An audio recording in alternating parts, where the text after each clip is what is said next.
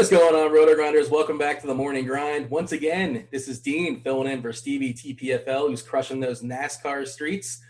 Uh, once again, we're doing a DFS profile, not so much a DFS profile, but an introduction. Uh, somebody uh, welcoming somebody to RG, the RG family. We're going to bring in. I've been practicing this one all day. Uh, set it in front of my mirror like five different times, and it's going to be tricky. But let's make it happen. It's Tyler Tamboline, aka Toe Tagged Tambo. Tyler, welcome to RG. Welcome to the podcast. And uh, I don't know that that is a mouthful for sure. All those T's. It's kind of tricky for me. Yeah, alliteration's my thing. Th- thanks for having me, Dean. I-, I, appreciate it, and I'm more than excited to be here. This is awesome to be able to have the introduction and then hop on this right away with you and sort of go through a little bit of the background and what's to come with me at RG. Yeah, so I'm um, checking out your resume. If you guys are not aware of Tyler, Tyler specializes in PGA and NFL. Uh, he will be doing PGA and NFL content here at RG.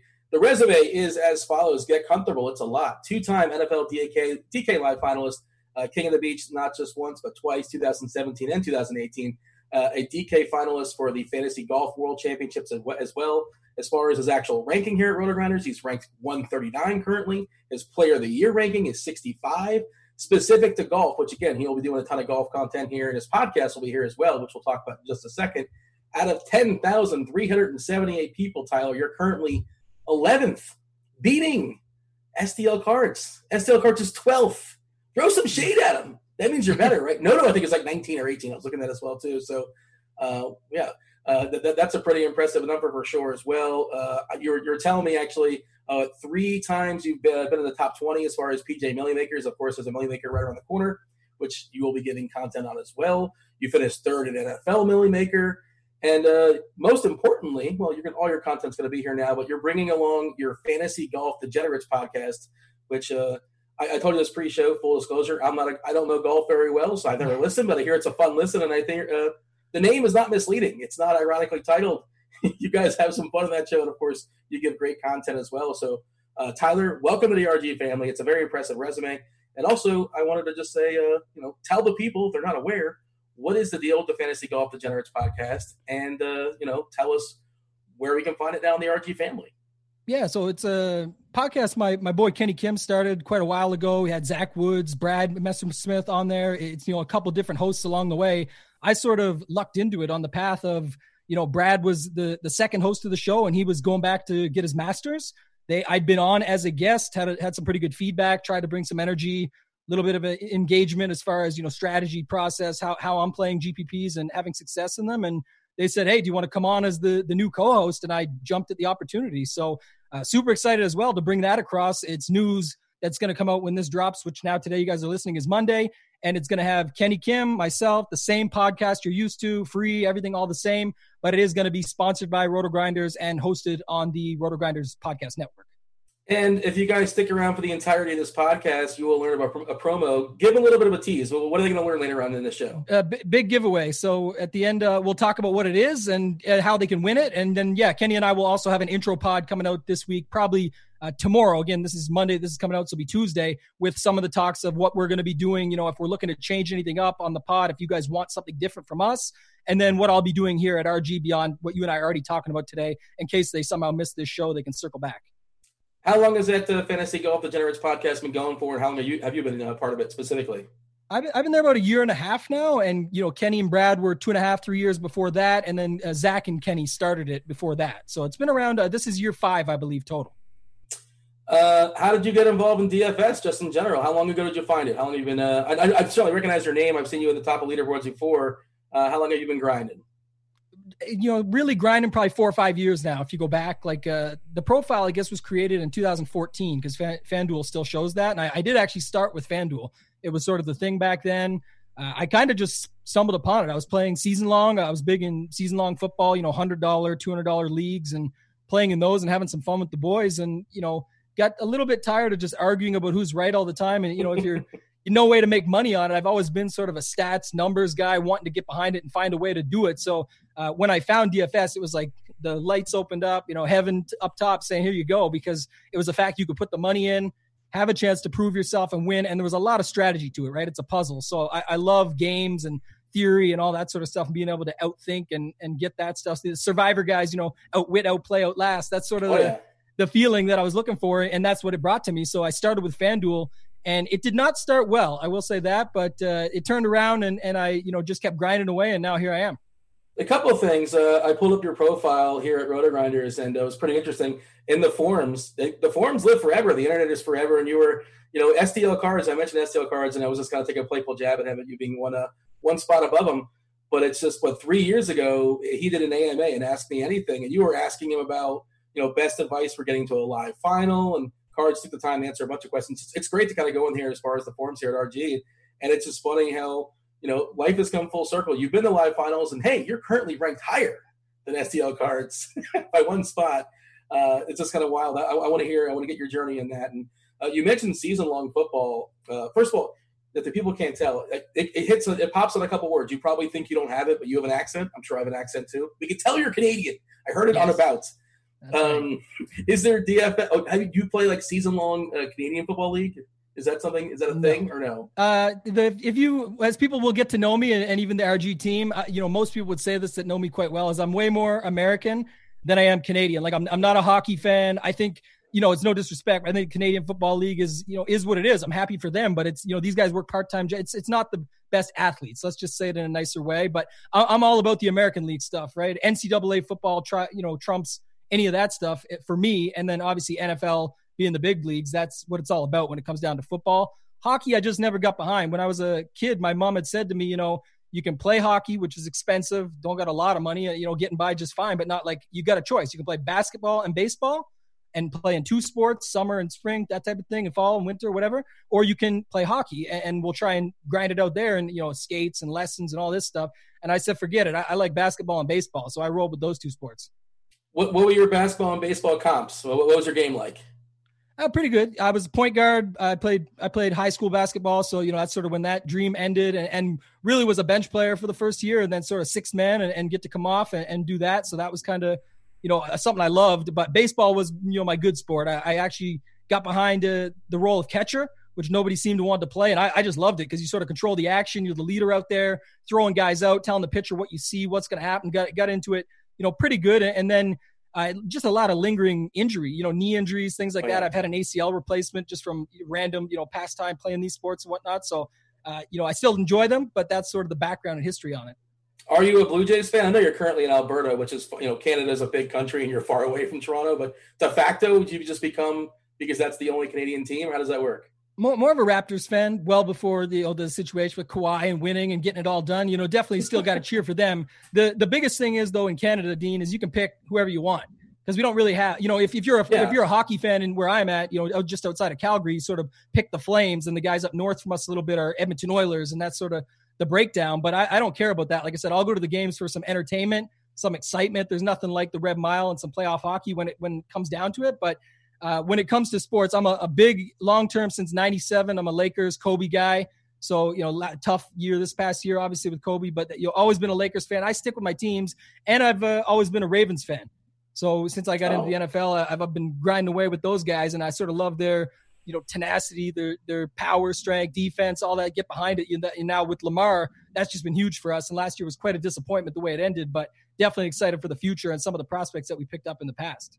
What is what's the Red Mile? You mentioned is that something they do in Calgary? Uh, the Flames? Yeah, the, it's uh, 16th Ave is a big street downtown Calgary. It's the busiest street, and it's where all the party and the bar scene and all that stuff is. And people head down.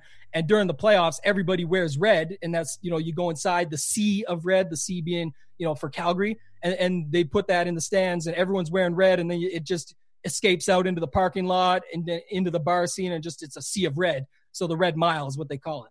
Yeah, so you don't really love hockey, but you like the partying that's in, involved in hockey. Little less now. I'm getting old, Dean, but uh, yeah, I do. I do like that aspect much more. The the games are exciting, Understood. but uh, it's like they. I guess what happened was they almost won a Stanley Cup, got robbed, and then ticket prices like tripled. And even though they didn't win the cup, the prices are still up there. So they charge quite a bit. And like I said, for me not being that interested, I don't, I just don't care that much. I'd rather go to the bar and watch the game versus go to the actual arena and be in there. Is that the Jarome Iginla years? I don't know hockey very well. It would be, got, yeah. Okay. It was somewhere back then and around then. Like that, that is who it is that you know the run went with. Yeah, uh, but you mentioned playing season long, you know, fantasy, and you're throwing your hundred bucks in and all that. And I'm not sure if you have a similar experience that I do. Like I still play with my high school, college friends, and playing years. And you got to keep playing in those leagues. You got to keep that league alive. But you know, it's funny. My my friends will text me on Sunday and say, "Oh, you got so lucky because Zeke uh, got this touchdown at the last second. And you know, uh, this stupid season long league with my friends that I don't really care about. It's week seven. I'm gonna be four and three, or you know, you know, five and two. It doesn't matter. Uh, but it cost me like three thousand dollars in DFS. And they're like, "Oh, you got so lucky," and you can't like. How, how, do you deal with that conversation? Have you had that conversation with your friends? It's like, no, I wish that didn't happen. I, maybe I'm just oh, getting yeah. flashbacks of my own. I'm anti-sweating season long all time. I still I only play like I've cut it right down. I'm in like the smallest leagues. Just my my brother and his buddies have a league, and then one of my best friends and their league, and, and I've got the championships there behind me. I got the belt and the the old school trophy up top there with my King of the Beach trophy, where I took down the leagues. I got lucky, but the bottom line is is it's like you said. There's weeks where you're anti-sweating it. They're like, man, if you get this CMC touchdown, I'm going to be pissed. I'm like, I actually don't want it because it's about to cost me 10k you know, in the yeah. in this one spot drop in this tournament that I'm in. So I'm I'm actually with you on this one. You can take this week, pal. The, the value of talking smack to your friend about week five or week seven of some stupid like hundred dollar league is not worth ten thousand dollars to you. Sometimes not. No, normally not.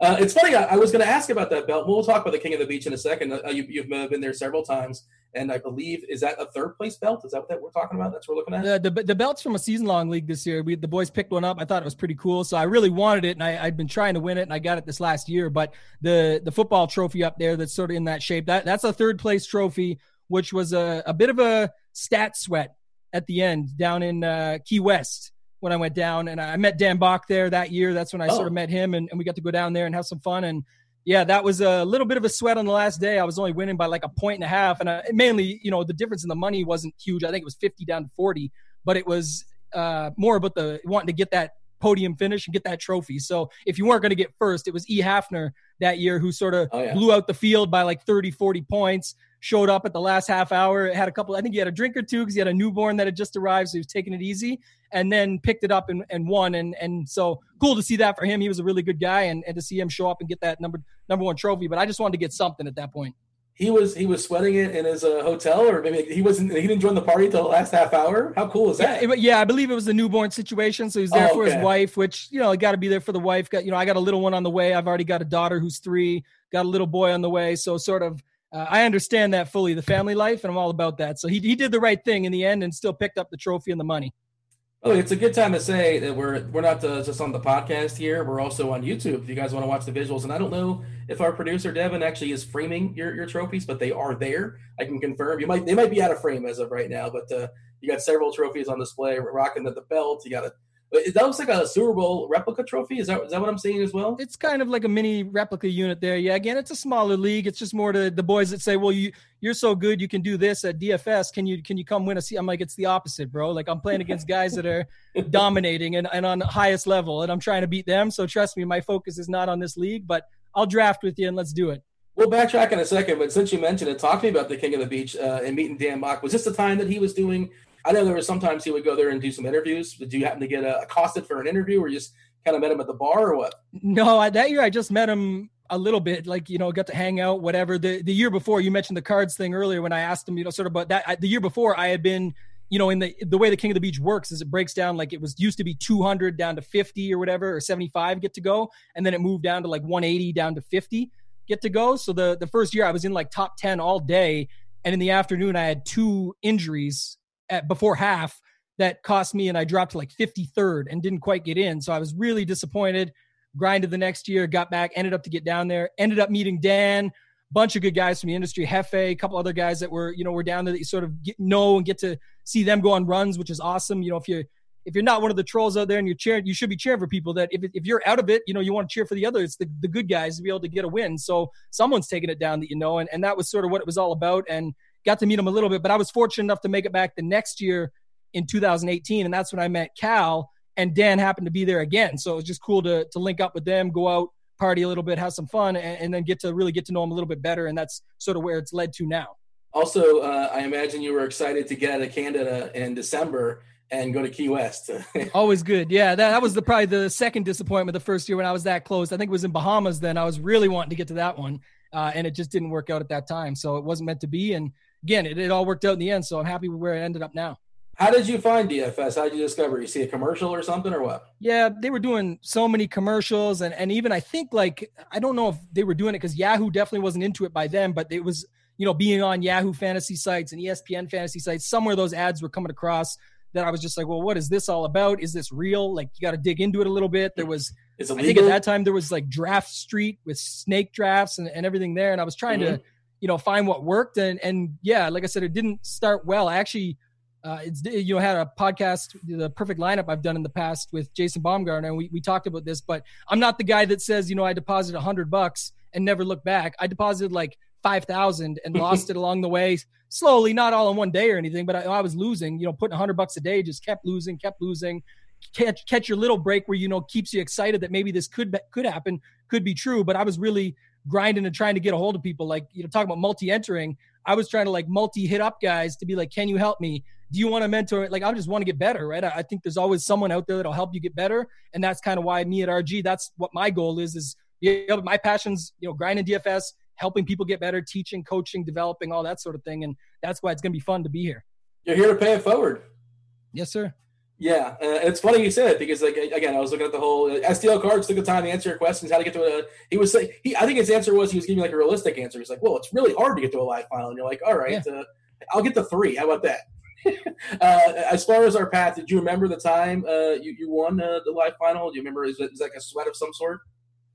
The, well, when I yeah, when when I got into it, um, hmm, that year I don't really remember to be honest. I got the hardest time and the worst memory for that. I, I remember exactly what happened the year before when I didn't get in, and so it's kind of like a bad beat story where you don't remember it. But yeah, the the uh, the live final itself was just basically fading Todd Gurley. I remember all afternoon, and he was just starting to go nuts. And every time he touched the ball, he was that's when he was in his prime and really crushing it. Uh, it sounds like he should still be in his prime, but we know what happened last year. But anyway, um, he was just getting there and getting there, and every you know looked like every yard, every carry was for four or five yards, and it just like waiting for the game to be over, and then finally it ended, and, and I just couldn't be more happy that it was over. Now, uh, this was on your Twitter, and I was, I was checking out your Twitter uh, before the show. For the record, by the way, it's so wild. You know, Todd Gurley's only twenty five. He seems he seems like he be he should be so much older. So I felt awkward saying that, but it's so true. Uh, well, the, the life the the life of a running back. That's unfortunate. That's how they go. They kind of use them up and throw them out. It's it's it. rough. Get your money while you can, there, Todd. Um, yeah, where was it? Oh, yeah. So I saw a video. Is this where he intentionally took a knee at the one yard line? Oh, that that was. um or was that a different time? That was a different time. That was the year after. That was 2018, and that was the whole. You know, the whole room went nuts because he was, you know, should have ran it in, but he just kneeled it. And, and well, basically sat on it. I should say, didn't kneel it. He sat on it, and everyone's like, "Oh!" And then the funny part, I remember like a guy smashed his phone. You know, Siege is in the video, yelling, going crazy and then like what an idiot or something and then the next thing you know you know there's still like a minute and seven on the clock so they really had no choice and they were on the one like it was just a dumb spot to do it so he just ran it in the next play anyway.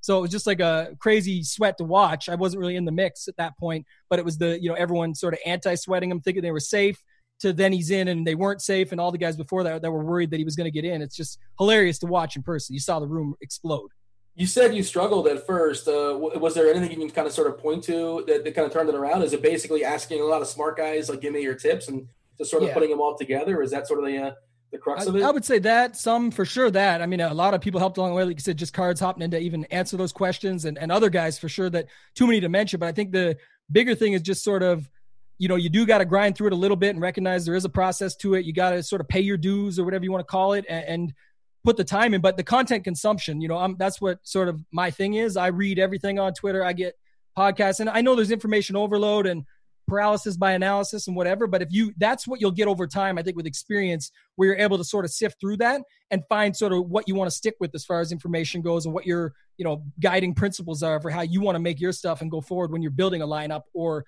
a set of lineups or a player pool or whatever it might be yeah, it's an interesting conversation, an interesting thought, and just like to, to like acknowledge that maybe I'm not necessarily the smartest person in the room, and you know, be able to listen to some smart people, and uh, knowing what you know is super important, but also being willing to concede that you maybe not know, don't know something, which is probably just as important.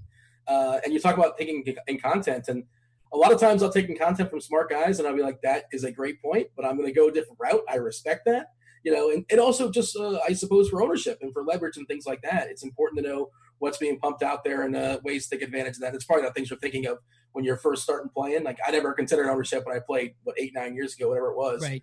a lot of us sort of advanced and uh, you know our thought process on things. I I used to be like a huge BVP truther. I know you're not a baseball guy. I don't think you're a baseball guy so much when it comes to DFS, but you know that is a more of a back burner thing for me now. Uh, the most so your, your biggest earliest sweat was it a, a queue of some sort or was it just a regular contest? Your first big takedown. My, my first big takedown was after that sort of five thousand dollar downswing. I actually started in the daily world. I was playing with NBA. That's I, even though oh. I was oh. into NFL season long and all, it just wasn't around, and that's why I think it was as that season was ending, that season long and NFL season was ending. It was sort of like ads, like here's where you can get into DFS. Here's what that's all about. Here's what DFS stands for. You know, found roto grinders, like just started seeking out information to try and get you know into this and get better at it, as we talked about. And, and you know, that's where I went down. And that same you know strategy just kept plugging away, and it was the NBA Slam and I couldn't find the um, article, but Roto Grinders did an article on it. But it was basically saying, you know, how I took it down, and it was, you know, a last minute swap with Michael Carter Williams. He wow, wasn't supposed to play, and yeah, I had him at like three percent. He went off for like fifty five FanDuel points, and I took down the twenty five. It was a twenty dollar, twenty five dollar slam for twenty five thousand, and I had like three entries in it. So it was really nice uh, ROI, seventy five bucks. Flip to that, but I mean, it's it's the same story. No one wants to really talk about it, but you know, like I said, down five k you're you hit 25 yeah you're up 20 but you know, that's where people get their bankroll to get started and then you just got to have sort of some sense of not blowing it all and just don't get too out of your comfort zone. Don't go start playing 1ks because you took down a 20k score. Like do what works right? Stick to your process keep going. And a lot of people you know trust the process. I, I think to me it's more trust the progress where you know you're you know see if you're seeing progress trust in that and yeah you're doing things to get there but those are, are going to take time nobody uh, you know, gets on a sports team and normally becomes the best player the first year, or you know, hops in a starts their own business and it just blows up in year one to way beyond the. But it, it can happen, it does, but understand that that's a little bit more rare, and there is going to be some time and some tuition you got to pay, pay your dues as you go along. And like you said it with the live final, miss the first year, get in the next two. So it's you just got to grind away and keep at it and stick to your process. MCW really dates that story, by the way. Uh, it does. Sure. I think it was tanking. 2015, 2015 or 16. Yeah. he was great on those terrible 76ers teams. I don't know if that's the year. Uh, that's the year. Yeah. Yeah. He, he was an excellent uh, DFS play, player for sure.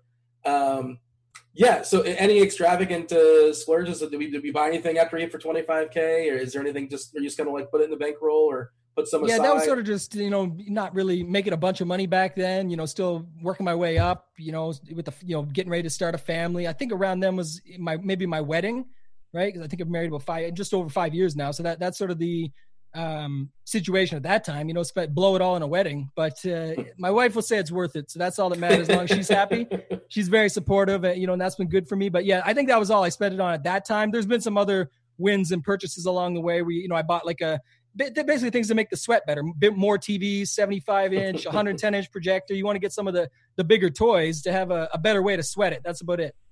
Also, that's 25k American. Yeah, that's like a million. That's like a million dollars Canadian. At least that's a yeah. million loonies and toonies, as far as yeah, I can tell. exactly, loonies and toonies. Yeah, and I think I mean, yeah, now this is probably not the route to go, but I don't think no taxes. I'm pretty sure it's tax free. I don't know. Yeah. Yes. Yes. That's good. beautiful. that's a nice. Uh, not complaining. oh man, you, you, mentioned your wife. You, you mentioned the wedding night. Uh, your avatar picture is a picture from your wedding night. Tell us what's going on there because I asked you pre-show. I'm like, is this? Are you like in the karate? Is this an MMA thing? Uh, you have a. I guess it, I didn't realize. Uh, I thought it was like a. You know, I'm not sure what the term is that you wear around your head. White belt, but you thought I was a white belt, Dean. Yeah. be honest. yeah. No, it's a. It's actually a funny story because it, it was from my wedding night. And what I absolutely did not want to happen is, you know, the ding, ting, ting, where everyone's hitting their glasses and all that. So I said, forget it. We're not doing that game. I was uh, like, I'm pretty upfront, pretty direct guy when I speak to people, and it's not in a rude way. I try and just be who I am, and, and sure. people normally can appreciate that. But I said, listen, guys, we're going to have fun with it. So we put down, stick with the golfing theme, we put down one of those mini putt, like retractables. You hit the putt and shoots it back to you. And we set the putt up at like five feet. And we said, if you want to come up all night long and make a putt, you can put it in and we'll kiss. I said, if you make the putt, if you miss, you buy us each a shot. And that was a dumb idea because I have a lot of people, a lot of friends and family that apparently aren't very good at golf. And so, yeah, a lot of people missed, got a lot of shots into me. And yeah, the tie went on backwards. The story is history. You can see my mouth is just wired. I don't really know, um, you know, what went on the rest of the night, but it was, it was a good night. It was a fun night. A lot of people said we had a good time. Your wife had fun. That's the most important thing, right? I, I believe so. Yeah. what, what, what, kind of shots are we taking? Hopefully, nothing that's like 120 proof because that can uh, get ugly in a hurry. It was pretty bad. Yeah, I think a lot of whiskey shots and you know uh, sour jacks. Some of them were a little bit smaller, a little bit easier on you. But yeah, it wasn't it wasn't fun. Like I said, and then some of them you just don't know. The only one I declined and always decline is tequila. Some oh. people hate on that, but I'm, I'm not a big tequila guy. I don't really like that. You and me both. We, have all we all we've all had a bad tequila story one time. Bad experience, exactly. That's what it is. It's exactly it. I moved on. We, we broke up years ago. It was an ugly breakup. Exactly. I'm happy about that breakup. uh, so you mentioned your wife as well. Uh, talk to me about the balance of you know how does this affect everyday normal life as far as making lineups, as far as DFS? Does it alter date night? Does it alter what time dinner may or may not be? And I know you're doing golf uh, uh, and NFL mostly, which times are sort of different. I'm sort of thinking like the seven o'clock Eastern uh, of course, yeah. we also talked pre-show. You've been uh, all over the place uh, in the last couple of months with the NASCAR and the esports and MMA, and I believe you've been playing some. Uh, what's the last everything? One? What's, Rock, what's the, Rocket League and Rocket League of League. Legends, all stuff I thought I would never in my life. I didn't even know half them existed, let alone put money on them. But I really don't sweat them. Like I don't really watch them.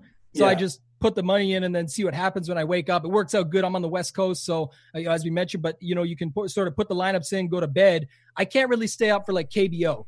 I, I, like it. I think it's cool. You can play it, and it's a good to have another sport for everybody that wants to grind or is missing the MLB grind. But you know, I haven't really been on the daily sports. And just to answer your question, I mean, you know, my wife is Megan. She's extremely, extremely supportive of everything that I do in both content, uh, playing daily fantasy, supporting the family, basically just everything that I love to do, my passion. She's behind me 100%.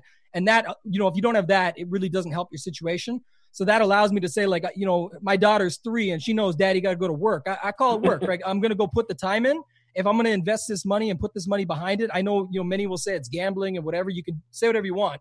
I don't care. I, you know, I've got a positive ROI. I put my money in good as best as I can and try and get a positive return. That's what we're all trying to do. We're all grinding the same thing. And that's why, you know, sharing the success is fun, right? You see the wins, you, we're all doing the same thing. You know, you know, talking on brand with golf. People know I'm a big Rickie Fowler truther he's always there at the end. It's the joke. It's he's the butt of the joke where it's you know he's always there at the end to congratulate the guy and shake hands when he loses or you know comes top three and doesn't quite get there. But people might forget you know coming top three is not a bad thing. I know these tournaments are top heavy, but it is what it is. You got to put yourself in position. Uh, you know, Drewby from Daily Roto, a good guy. Colin Drew had an article out this week, just yesterday. Uh, you know, again, we're recording this Friday, but he talked about the being in the one percent and just taking your get as many shots up there as you can, and then they'll start to pan out if you can continue after it. So that's really all I'm trying to do. And my family, like I said, my wife, daughter, everyone, they're they're very supportive, knowing that I got to go in and put the time in. It's all for the good of the family, and that it's what I love to do. And in the end, it, it all works out. And we do still plan for date nights and things like that. And then lastly, to your point, big big weekly grinder with NFL and PGA more than daily. So that really allows me to spend a lot of time with the family, even when I'm working my you know quote unquote in real life job. I can I can be available after four or five o'clock in the evening with my family, put my daughter to bed, and then my wife goes to bed 10 o'clock. I just stay up from 10 till 2 and, and grind out what I got to do and then get on to it the next day. Yeah, I would imagine that's very important to have the support of everybody. So uh, that makes a lot of sense. And that checks out. But I, am checking out. I'm on your RG page as well too, as far as your recent results. And uh, it looks like you banked NASCAR May 25th, 2020, first out of 35,000 and change. Uh, do you know anything about that about NASCAR? you just a little of... bit. It's uh, I know they go in circles a lot, and I understand sort of the. I think with everything, one of the you yeah. know probably most, I would say underrated pieces is just understanding the scoring rules and how mm-hmm. the game works, and with them you can if you if you understand game theory, and again you have to have that experience of doing it in other sports and whatnot, and ownership and all these factors. You just start to apply some of the theory. Doesn't mean it's always going to work out. There's a lot of luck involved in it too. Uh, you know, I've actually uh, you know, had a couple luck spots where I would say, you know, with League of Legends last month, I did a two way chop. This month, that you know, that was an eight way chop, and that I've had some, you know, good luck in Outlaw. But I think, you know, it's just like the old, you know, Rounders is probably one of my favorite movies. Rounders and Karate Kid. So you mentioned that's when I always got to watch. You joked about the karate on the head, like never been in karate or, or any mixed martial arts, but I do love the movie Karate Kid. But in Rounders, sort of the idea is, is it really always luck if the same people keep getting there? And we see it all the time. And you know, it gets frustrating at times when people are, you know, talking about, oh, it's only because you have 150 entries and whatever. Well, I really normally, I only play 150 in like the milly makers. I'll play 75 to 100 because I feel like in some of these other tournaments, you either have it or you don't. Like in a lot of cases, would those extra 50 to 75 get me on the right pool? Or am I really going to add in those 10 other guys? Probably not. You got to take some stands here and there. So I, I got no problem with it. I, I sort of let it slide off, but you know, we are grinding away trying to make this happen. And part of it is just understanding the rules of the game, and that's how these things happen. You uh, you finished first in an eight dollar buy-in January second for a golf tournament. You mentioned 150 lineups. Uh, maybe Twitter is wrong, but I was told, according to Twitter, if you mention if you enter 150 lineups, you automatically win. Is that not true? You have all the options more, covered. Yeah, more if you got a wife too. You know, I talked about my wife just now, but yeah, the, the we'll leave that one alone. But I, I, think that's the funny part, and I think of you know a lot of people have joked about it, and some of the people that have taken it more seriously have said the truth on the fact is you know interest rates are low right now, all all time lows. Go take a loan, put your money in, put your 150 up. It's uh, you know the the DFS GPP scene is the ultimate court, and you could talk about judicial or basketball. You know, ball don't lie, or you know, judge don't lie. It's whatever comes down. The best is at the top at the end. We play to win. It doesn't mean it's going to be all skill, but my point is more is if you think you can do it, I, I, definitely advise you to go out and try. There's no doubt that I have losing days, losing weeks, losing months. But in the end, it's all about coming out profitable and just doing the best you can to put your best foot forward each time you're putting those lineups into the mix. Or just run it in like the quarter arcade. Uh, let's just start with that. Like 150 lineups in the quarter arcade. Easy. It should be the easier field, the, the less stakes. Most of uh, the you know the folks at, at my level can't play three dollars and below, and typically things like that. So if you can get a dollar or a fifty cent, one fifty max, to your point, I, I, think that's a great way to start. And it's not just trolling back; it's saying like, by all means, we I, I want to see people do better. My content's going to be here to try and help people with that situation, where they want to do one to three max, twenty max, one fifty max, whatever it might be, just to get started in that scene. What are you more of a? I think you're more of a tournament guy than a cash game guy. Is that correct? All all tournaments, yeah. So you're all, you're all about like ceiling and uh, embracing variance.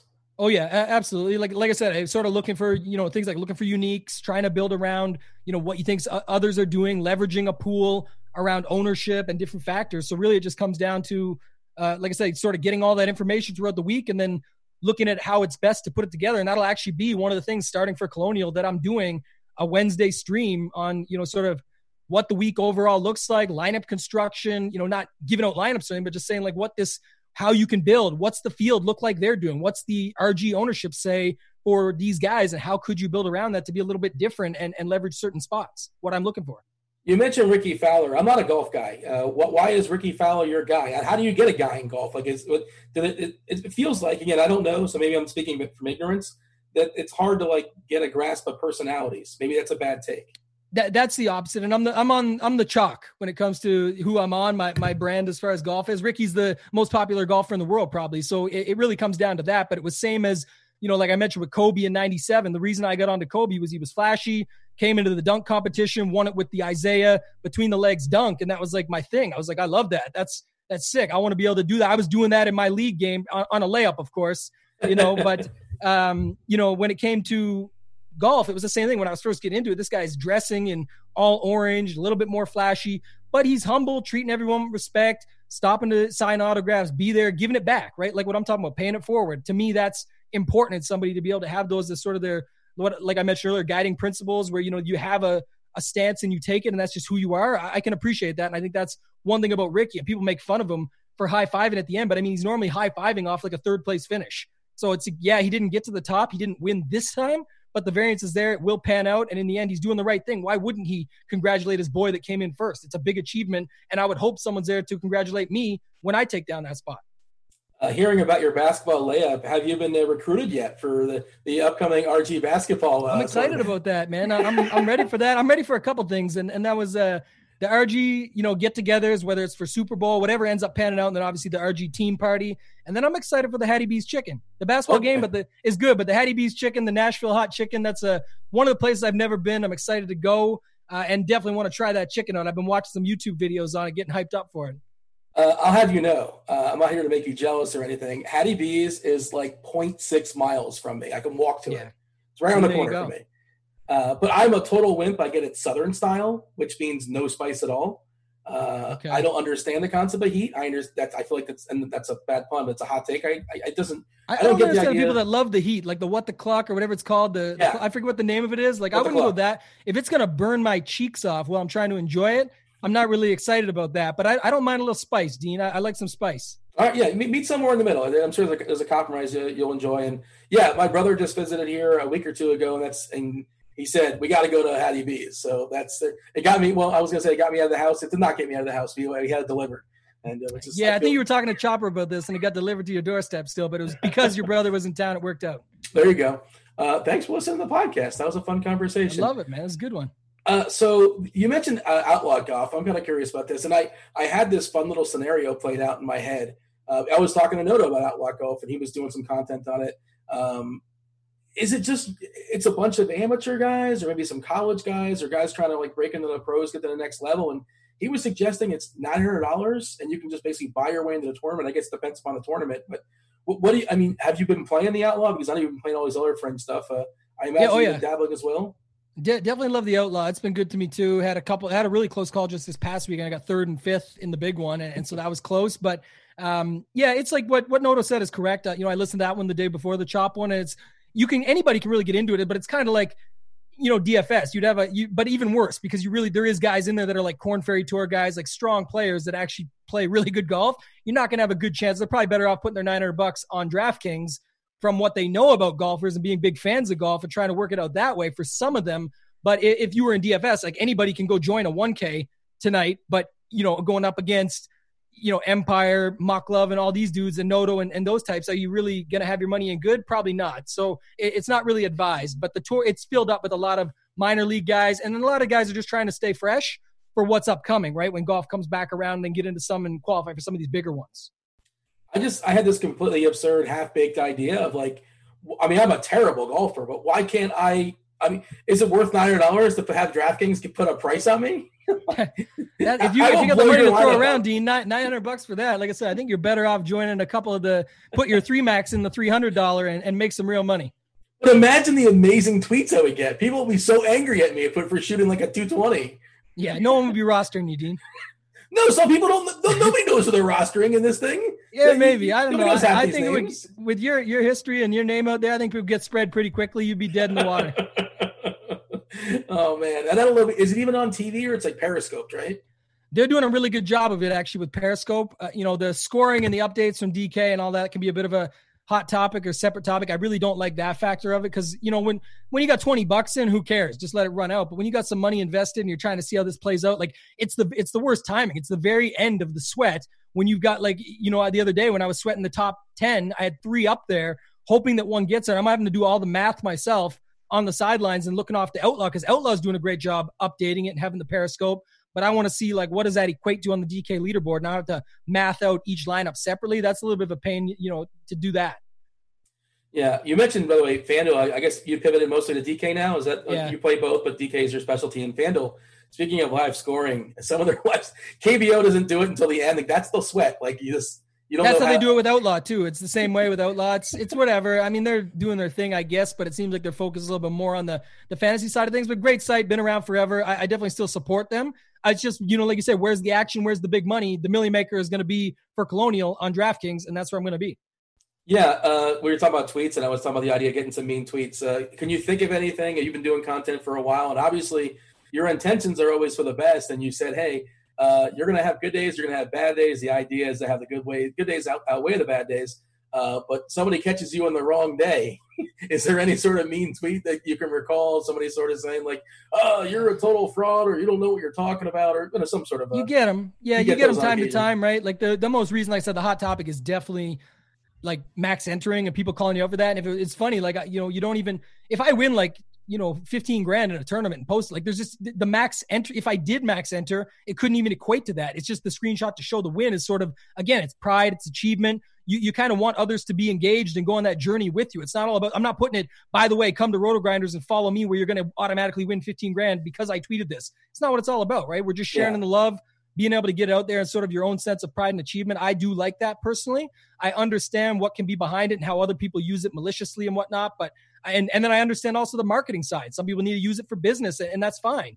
Uh, it's just all how you put it out there and what your intent is. But I think yeah, the the multi entering thing. I you know, the other day someone said something like you you max entering POS, but that was the, the whole DM. So I leave my DMs open so people can, can happily follow me, reach out to me on Twitter at ToeTagginTambo hit me up anytime. I don't mind. But when you just get that as your DM, it's like you max entering POS. It's like, okay, I, sure. Like whatever you think, like I, it, it is what it is. I'm just doing my, you know, I'm trying to do my best. That's all.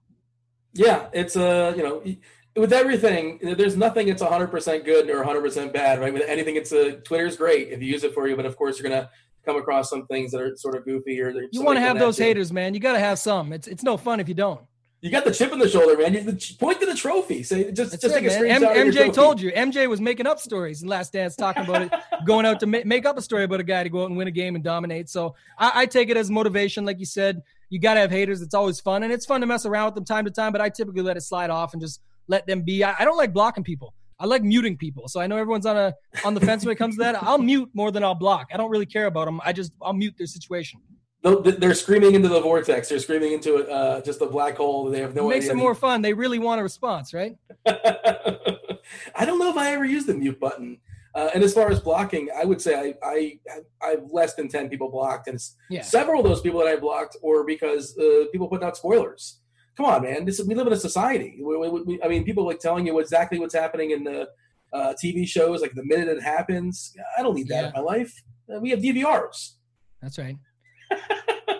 You're not. Oh, are you a spoiler? Oh, is this going to be a thing? I'm not a spoiler guy. I'm against them. Even what happens up in Canada is with the stream because we, for whatever reason, have to stream NFL Red Zone, and I got notifications on my phone, so I got to turn my phone over mm-hmm. during the games because people are tweeting out. I don't know, like people love to live tweet every touchdown or whatever. I don't have any of the ones like you know NFL touchdown or RG touchdown turned on where you get the automatic update, but those are usually behind the stream. But people that are getting the stream faster than me, they're like, "Oh my god, this just happened." now I'm about to watch it. I hate that. So I just turn the phone upside down and get closer to it during the sweat at the end. I had to use uh, my cable company did not carry the red zone, so I had to uh, buy Slingbox, and Slingbox is like 30 seconds or a minute behind or whatever. And Hate the it. world's smallest violin is playing for us. Like there are much worse things, of course, yeah. And like you know, these things being spoiled for us. But yeah, it does ruin the experience. If you're on Twitter, it's like, oh, there's a touchdown. Oh, and there's the touchdown, and it's hate that. Yeah.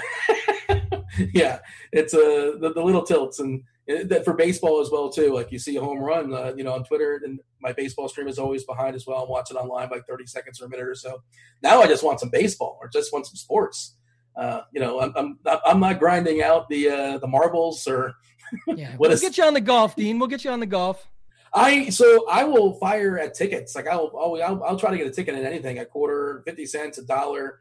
I'll yep. buy tickets to anything, and then I, I, I must have like 15 tickets on layaway for something. And you know, what, what do we have coming up in a couple weeks? What, what's the contest? I know it's a million maker.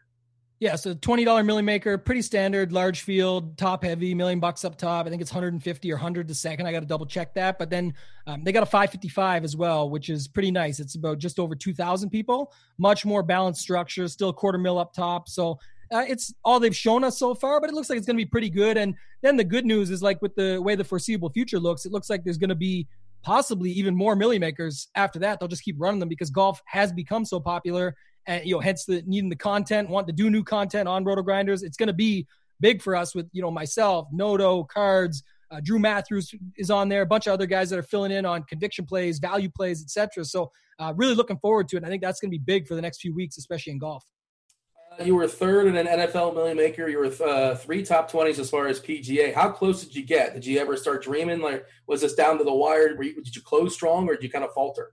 Two two of them were really close. The NFL one, obviously finishing in third, was like the ultimate scenario because um, I had everyone had just uh, Jimmy Graham, and I had him paired with Russell Wilson, so couldn't ask for a more in the in the top five or whatever. And, you know, couldn't ask for a more dream experience. I'm sitting in third they get one more drive. It worked out that they get one more drive. Like this is the best case scenario.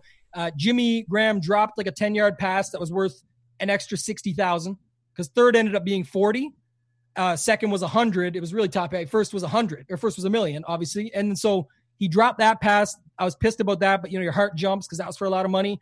And then they had a Hail Mary at the end and it was actually dialed. Like they were definitely close enough to get it. It was, it was all day. They had it and it was going right to Jimmy Graham. And you can't make this up. You can go back and watch the game. If you check the date, it was against the Redskins. Go watch the last scene. It's crazy.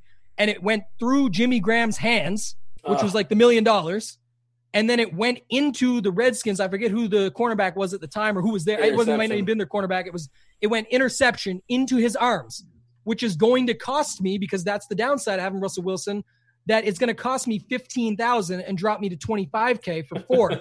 and as he's falling to the ground, he drops it and it falls out. And I'm almost like relieved at that point because you saw a million, you saw 40, and then you saw or saw 15 or sorry 25 down 15 and then you saw the 40 so long-winded but yeah in the end it was actually a quite a good sweat right to the end and it was really close you see that in real time. It's slowed down. Like uh, the money is Oh, like being crazy. debits and credits are going real quick. And uh, You don't get a feeling like that though. Like your heart is actually for me, it was up top. Like it felt higher in my like you could just feel it. And you're like, it's about to happen.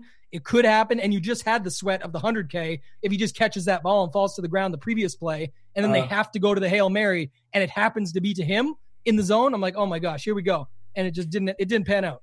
so lots of crazy things happen when you play this for a long time, obviously. And you were talking about before how it's just funny how our brains work. Uh, we're more apt to remember the times we got like we blew it or we just lost, as opposed to the times where you know it's like you remember the the photo finishes you lose, the ones you win you kind of forget for whatever reason. But Yeah. uh, take me through that emotional struggle. I don't struggle is not the right word, but uh, when you win, what, what what did you end up winning here? Twenty five thousand, you said. And that one I won forty thousand. Um, my biggest win was was a hundred thousand, and I got first and third, so it was actually one hundred and twenty in the PGA dog leg. That was a crazy story too for a win. If you want to have that, We'll get that in a second, but I'm just curious when you win. okay when you you have the life is about about expectations, right? And you were really well positioned to potentially get that million maker, uh, and then all of a sudden when you win 40k, it's this sort of weird feeling where you're like you're almost kind of sort of somewhat disappointed you won 40k, and like you know in theory you should be able to step back and just say this was a very successful week, and I'm, I'm grateful, I am thankful, but at the same time like well. And I talked to Head Chopper about this too because he should have, uh, you, play it out 100 times, he should have won a million maker there at the end, 99, 98, 98 times out of, out of 100. It just didn't work out for him uh, that one time. But uh, like, what? How do you have the best? What's your perspective on that? When you win the 40k, but you probably could have sort of won more. I, I think it comes with time and you're where you're at in sort of your you want to call it your semi-professional or whatever. You know, I play, you know, I consider it semi-pro. You want to consider where you are in that because, like Head Chopper said, and like what I'll say is, I was at a spot where I knew that could happen. So, well, yes, it sucks, and like it's world's smallest violin. It, it would have been life changing versus that, but you just got to keep grinding. Use that as the motivation. Look at look at it like you said. Be grateful. You still got third. You still got forty thousand. How many people could do with forty grand right now? And there's more opportunities ahead. But you know, I've I've had times where you know in my early stages where I thought I was basically winning like 250k, and my guy gets injured, or like Mm. that live final experience where you think your life is over because it's like you know that was everything. That was going to be my life changing moment, my ability to move forward and do what I want to do full time and, and get involved in this. And you just got to be patient. Look where I'm at now. Look with Head Chopper's story. You know, a guy I truly respect who last year went on to win the Milly. Even had to sweat that out in overtime, and it could have went the wrong way again. It just could have, and he knows that going in. But it depends on where you're at and, and how many times it takes to get there. And you just got to keep grinding away and get back to it. Give me the uh, the hundred hundred thousand dollar golf story. Yeah, I only bring that up because that was a, you were talking about craziest, you know, chance at a win. That was my craziest big win, and that was a little bit crazier story since it was my daughter's birthday or first birthday, and I'm having to leave the birthday to live sweat this. So that was a touchy situation. I made sure I was available most of the case, but at one point I just had to say to my wife, like, you know, come on, baby, can I just, I gotta look, I gotta see this happen because I don't want to. Not that I'm to jinx it or I'm superstitious, but I felt like this is huge, and it just started going bad the minute I went down for like the final two holes and it went really bad on 16 or final three holes, 16 and 17. And then basically it came down to 18 and it was at the Houston Open. I needed Ian Poulter to drain like an 18 foot putt to even have a chance. Because if he drains this putt, it forces a playoff where I then need to win in the playoff. And he makes the 18 foot putt, pounds his chest. It's a chance. It's the week where if he makes it, he gets to go to the Masters because they screwed up point scoring for him. So he needed this win. He ends up getting into the playoff and winning it on the first hole and that got me first and third. Uh, and it was amazing, right? It was 120,000. It's my biggest win ever. It was a, a great week. Speaking to E. Hafner earlier, again, get another guy. Can't not respect the guy. He's an amazing player. Truly respect him. And I, I ed- ended up edging him out. So it was kind of like that follow up. You know, you talk about things going full circle. That was another Yeah. one. Just another thing to be like, again, it's not me versus him. It's just like you want to win. He wants to win. It's just cool to have it come back around where it's like this time I got the best and, and I got it in good. And I ended up taking down first and third. And it was a huge win, huge change for myself, my family, everything going on with us. So it was awesome at the time. Yeah, uh, talking to DFS guys, uh, they they always seem to get a case of uh, IBS, so just sneaking off to the bathroom as, as much as possible to change lineups, to check lineups. Honesty is the best policy. You got to go with that. Just be honest. Look, there's a lot on the line. We got to check it out. And that comes with that good support system. Like I say, you want to get that put in place first. Uh, again, uh, just a few minutes. We're going to give that. Uh, we're going to tell you what's going on as far as the the promotion for the podcast, the fantasy golf, Degenerates. Before we step aside and get out of here, we tease at the top. We'll make sure to say it before we leave. I did want to get some of your favorites. You mentioned uh, You mentioned Rounders. That's an amazing movie. Is that one of your favorites? Is there is, is there another one that's kind of your go to? Yeah, the, those like that, um, Scarface, Karate Kid, sort of like uh, underdog stories and ones where like guys have something to prove. I know you know Scarface a little off the wall, but a little bit too aggressive maybe. But you know, just I, I like them for whatever reason. They're those movies that when they come on, you just sort of got to devote the time and put it aside and put, and put the movie on and watch it. So um, you know, Rounders is again like to me, it's just because it's a lot to do with you know, like if you look at daily fantasy, fantasy sports, betting, things like that. So anyone who grinds heavy all the time, it's part of the game, right? You got to be able to grind it out and get to the next level. Karate Kid, sort of the, you know, why am I doing wiping down the car, wax on, wax off? What's that got to do with karate? It, it does not. It doesn't necessarily have anything to do with it, but it's part of process, making some progress with what you're doing, and then getting to that next step, and then being able to see the success come from all the work you put in in the background. So I think it does. You know, those type of movies, and then Scarface, the up and comer story, come from nothing can be something. It, it all relates to sort of my passion in DFS and sports betting in the industry that we're in you mentioned the wax on, wax off. I wasn't sure if you meant the Daniel LaRusso Karate Kid or the one that Will Smith's kid was starring. No, of course it was no love. like Karate Kid three barely gets love. One and two are on the chart. One being my favorite. Two still being pretty good with the ice chopping, the ice block chopping scene when he puts that's that's mainly because there's betting involved. And Mr. Yeah. Miyagi comes in with the boss, you know, a little money on the table. I'm, I'm he's going to do it for this much. It's going to be extra bricks. I like those types of situations and stories. So those two hit home the most, but you know, Jaden Smith or whatever, that gets no love. And Karate Kid 3 was just a money grab. They've even admitted it. So uh, I'm good with the first two. And you know what? We completely neglected the next Karate Kid, which nobody saw, but it starred uh, Hilary Swank, who won on the winning uh, two Oscars. Who, I who do saw that coming? now. Yeah, yeah. nobody saw the next Karate no, Kid. Nobody saw that. Just sort of popped in my head for whatever reason. You mentioned uh, your favorite athlete. I used to, I was, I always like to ask somebody's favorite athlete as a child, as an adult. Uh, it was Kobe. I guess that's your Kobe. go-to.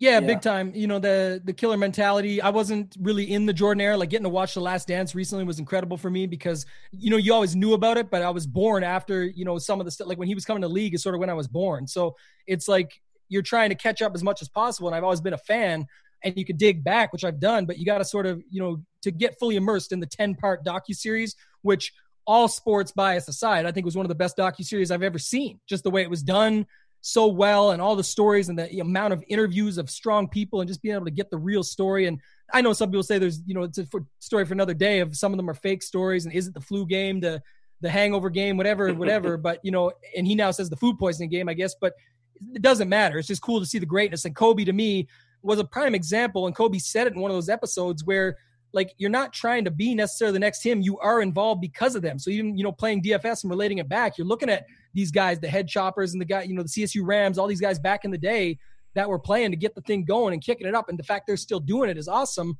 But you know, you're sort of striving to be at that level. And you know, I want to be that person for somebody else. If I can help one person, you know, change their life and make it better, that's what I want to do. Really, that's that's truly what I love to do.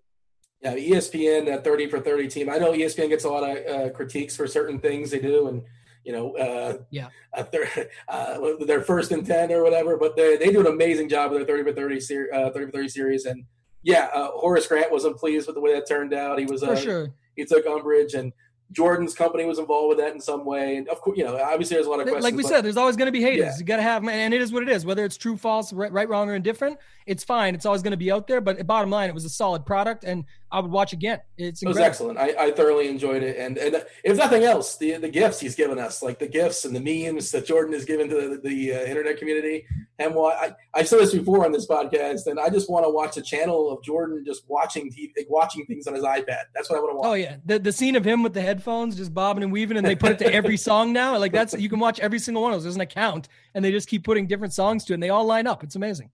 Do you have a, a favorite live sports moment in attendance? Or you're mostly um, at the um, bar at home watching the game? I, I, can't. I mean, the live moments are the ones I won money on, but I get being yeah. those weren't live in person. But my, my best live sports experience was, uh, I would say, there's two. One is the Waste Management Phoenix Open, just being there on 17. I've gone a couple times. That's incredible. But my best one is the Super Bowl. I went to uh, the Patriots versus the Seahawks, the classic. Should have ran the ball with Lynch. Oh. Interception. I was in the building for that one down in Arizona with my uncle uh, he actually joked about it at the wedding. Back to that putting story to tie it full circle. He said, "If I miss this putt, I'll buy you tickets to the Super Bowl because he lives in Arizona. Oh wow, he has a place down there. He wanted, he was going regardless because he he's like 55 and had never been to a Super Bowl. And it worked out too because he's actually a lifelong Patriots fan, which not that crazy to see the Patriots then in a Super Bowl, but he didn't know he was going to go regardless. And he ended up missing the putt, maybe on purpose, just to help us out as a wedding gift. But he gifted the ticket, took care of us. We stayed at their place. The wife came down. Everyone was good. We went. The ladies stayed home. Him and I went, and he almost had a heart attack twice. I had to put him on uh, patrol there for a little bit. He wasn't even drinking because he was so worried and nervous at the end. And when they got the win, he was just going crazy. So it's like a kid again to see. You're, funny. You're a Baltimore fan. What side are you on, or did you just wait? You, you make it interesting with a wager, or what? I actually hated both sides because I can't stand either of those teams. But it was definitely much more painful witnessing how many Seahawks fans. you know, I'll offend some people here. I apologize, but I just find it's like so bandwagon. I don't know. I, I don't want to say the wrong thing. Just to me, it was like no, there was so many of them. Say, man. It's fine. Yeah, I, it was just brutal. they're, they're, they're me, yeah, they're they're not the they're not my favorite fans. So what it came down to was that, and they were, you know, there were some good guys around us. We had a good time, and there was guys from Boston right beside us, and there was a dude in front of us that had a home and away Seahawks jersey that he was changing as they go on offense and defense. and I, I, said, you know, you better flip around because they're, they're, the game's over. They're on defense now, buddy. The game's over. So I was kind of happy for my uncle. I was cheering for him just as he bought me the tickets. I've never been to a live golf uh, a live golf tournament. What's that like? Been to a couple now. Uh, you know, only really have two opinions on it. One is really off the wall being at the Phoenix Open with how, you know, party atmosphere and wild, you know, sort of like Happy Gilmore style out there.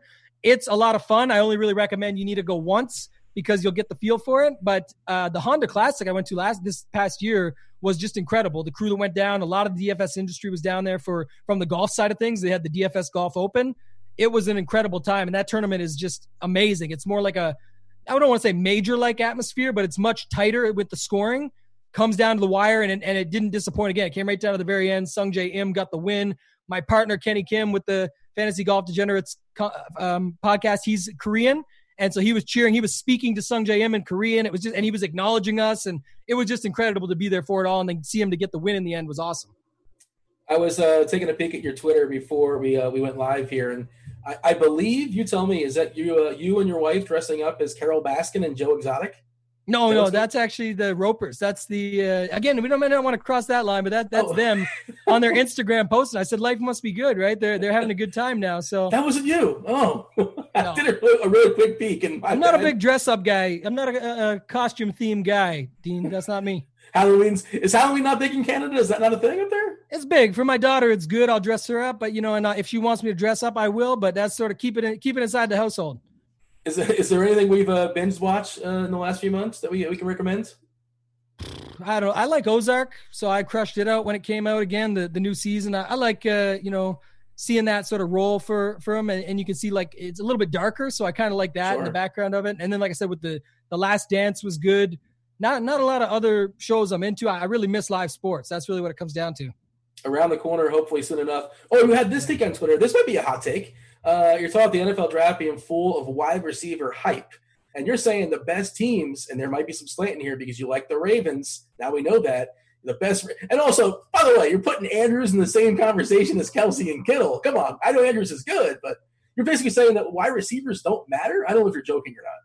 No, I'm jo- I'm joking, but it's more of a just a play on like it's just what it, they always do get all the hype and the funny. It was just funny to me that you know that you've got those teams like the Chiefs and the Ravens, all that, that where their tight ends have huge years, and that pays off. I mean, Kittle and Kelce are the best too. Like I said, put Andrews in there just because he had a great year, and obviously I'm a Ravens homer. I don't think that's going to continue, and he's got injury uh, possibility and proneness. But I think that when you look at that, it is a big decision, and it does matter, and, and it sort of pans out. I'm not saying tight ends matter, but it, it has mattered, and it's very small sample size, but it's funny the way it works, and it can pay off. Yeah, and uh, Andrews is so tilting because I like to look at like snap count and just routes run and things like that. And I'm sure you know he, he's never. They have like 19 different tight ends. They got rid of Hurst though, right? Isn't Hurst gone? Yeah, they, and they yeah and they've toned it down and like you said, but it was funny last season because you're right. You'd look at it and he'd have like 20 percent of the snap count or something, but he'd be catching like eight for 108 and two touchdowns. I uh I much appreciate your time. We got about an hour or so. Uh, I'm glad everybody stuck around and listened to this, and uh, do want to mention I'm gonna I'll, I'll give it to you. Actually, tell us what the the promotion you have going on with your podcast.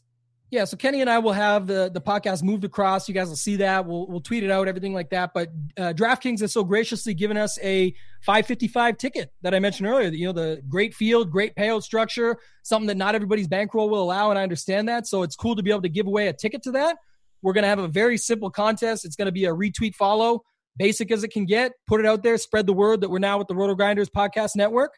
Bringing the the pot across. Follow myself and Kenny for the announcement, and we'll pick a random winner uh, after we do our Colonial podcast, where we do our normal breakdowns, his cash game cornerstones, my pivots for the tournaments, all that sort of thing, uh, and then we'll give it away and have it into the account by Tuesday, so people have full time to get it ready for the Wednesday, Thursday, whatever it is, to um, get the tournament kicked off that week. Sounds like good times, uh, Tyler. I much appreciate your time. Uh, you've impressed me. This was good. I I I, uh, I, can't wait to check out your content. I do dabble in the golf streets whenever I win tickets. I all I do is I check out the expert survey. I read Noto's column. I read cards and stuff. And now now I'm going to read your stuff. So it's been good times for sure. Uh, much appreciated. Thank you for joining us. Thank you and welcome to the RG family. That is Tyler Tamboline, also known as ToeTagginTambo. It's a lot of T's. I was Dean. Thanks for listening. This was the morning grind. We're out of here. Over.